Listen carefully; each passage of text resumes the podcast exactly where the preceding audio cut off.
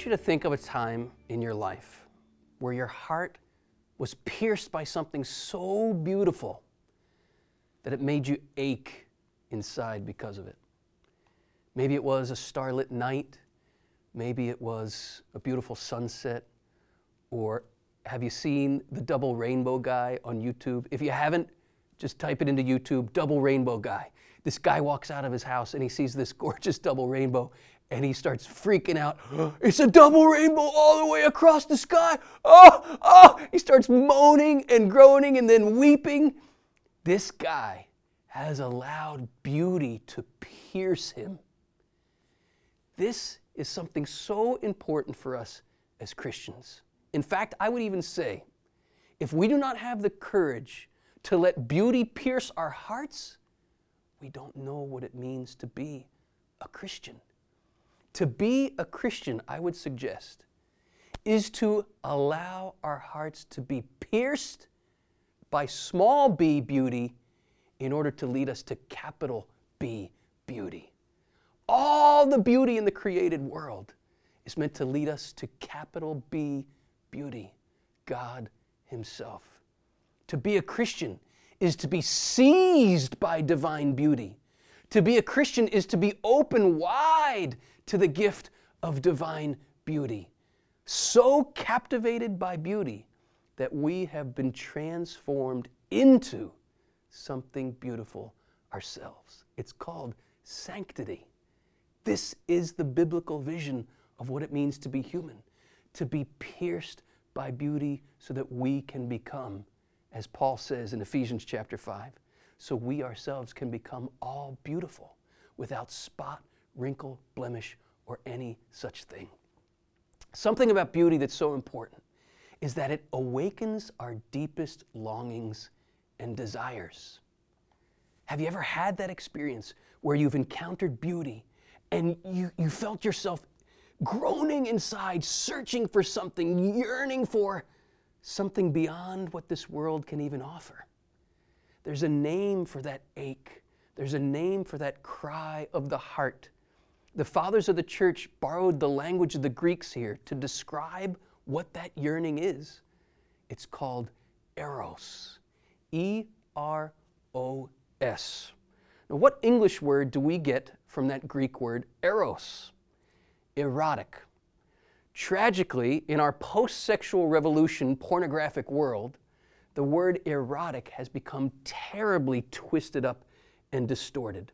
And it often seems to indicate a, a base desire for selfish pleasure.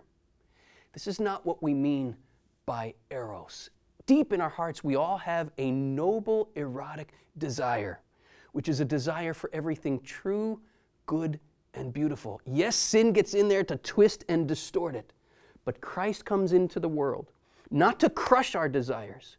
He comes into the world to reawaken them and to redirect them to infinity and beyond. That cry of our hearts is a yearning for capital B beauty, it's a yearning for God Himself. But many Christians grow up thinking somehow that desire is the enemy of the Christian life.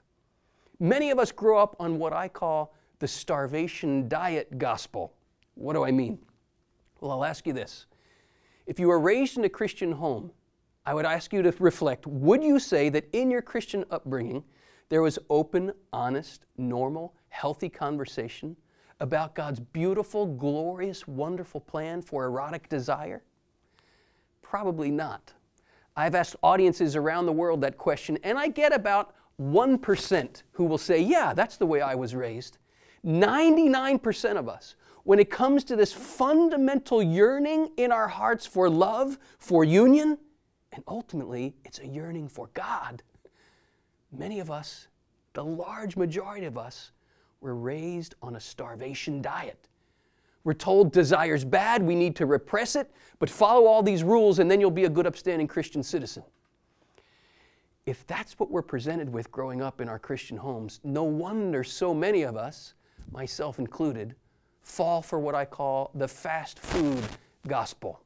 And by that I mean the secular world's promise of immediate gratification for the hunger. Let's be honest, if the only two choices for that ache and yearning and hunger, that what we call eros, that noble erotic cry, if the only two options are starvation or fast food, I'm going for the nuggets because I'm hungry. So that's what I did. In my teenage years and into my early 20s, I had a pretty steady fast food diet, so to speak. And let's be honest, if you're hungry, even fast food tastes good going down. But eventually, you're going to end up like the guy in the movie Supersize Me. Did you see that documentary of the guy who ate McDonald's breakfast, lunch, and dinner for 30 days? At the end of that little experiment, his body was shutting down. He was dying. That's a picture of me, spiritually speaking, in my college years. And it put me on my knees, begging God, God, if you exist, please show me. And show me why you gave me all these desires because they're getting me and everybody I know into a heck of a lot of trouble. What is your plan? Do you have a design for my desire? I came to learn that Christ did not come to crush our desires. No, in fact, what are the very first words that the Gospel of John puts on the mouth of Jesus? If Christianity were a starvation diet, you would expect the first words out of Jesus' mouth to be something like this Repress all your desires and follow all these rules, or you're going to hell. But instead, Jesus asks, What are you looking for? What do you desire? What do you want? Christ did not come into the world to crush our desires. He came to awaken them and to redirect them according to His design so we can reach our destiny. We might put it like this God gave us erotic desire to be like the fuel of a rocket that has the power to launch us into the stars. But here's the tragedy with the original sin, those rocket engines became inverted. And when we set that rocket off, we go looking for happiness, we go looking for love, but everything backfires. The mistake a lot of Christians make is to blame the rocket and to think the rocket is bad. No, the rocket is not bad. It's just that the engines have become inverted. Christ comes into the world not to destroy the rocket, Christ comes into the world to redirect those engines towards the stars. Lord Jesus, we open all of our desires to you. Overwhelm us, ravish our hearts with your beauty, and redirect our desire according to your design so that we can reach our eternal destiny, the marriage of the Lamb, which is the fulfillment of every erotic longing of our hearts. Lord Jesus, help us to live from that deep, noble eros that flame, the very flame of love that you came to cast upon the earth. Set us ablaze. In Jesus' name we pray. Amen.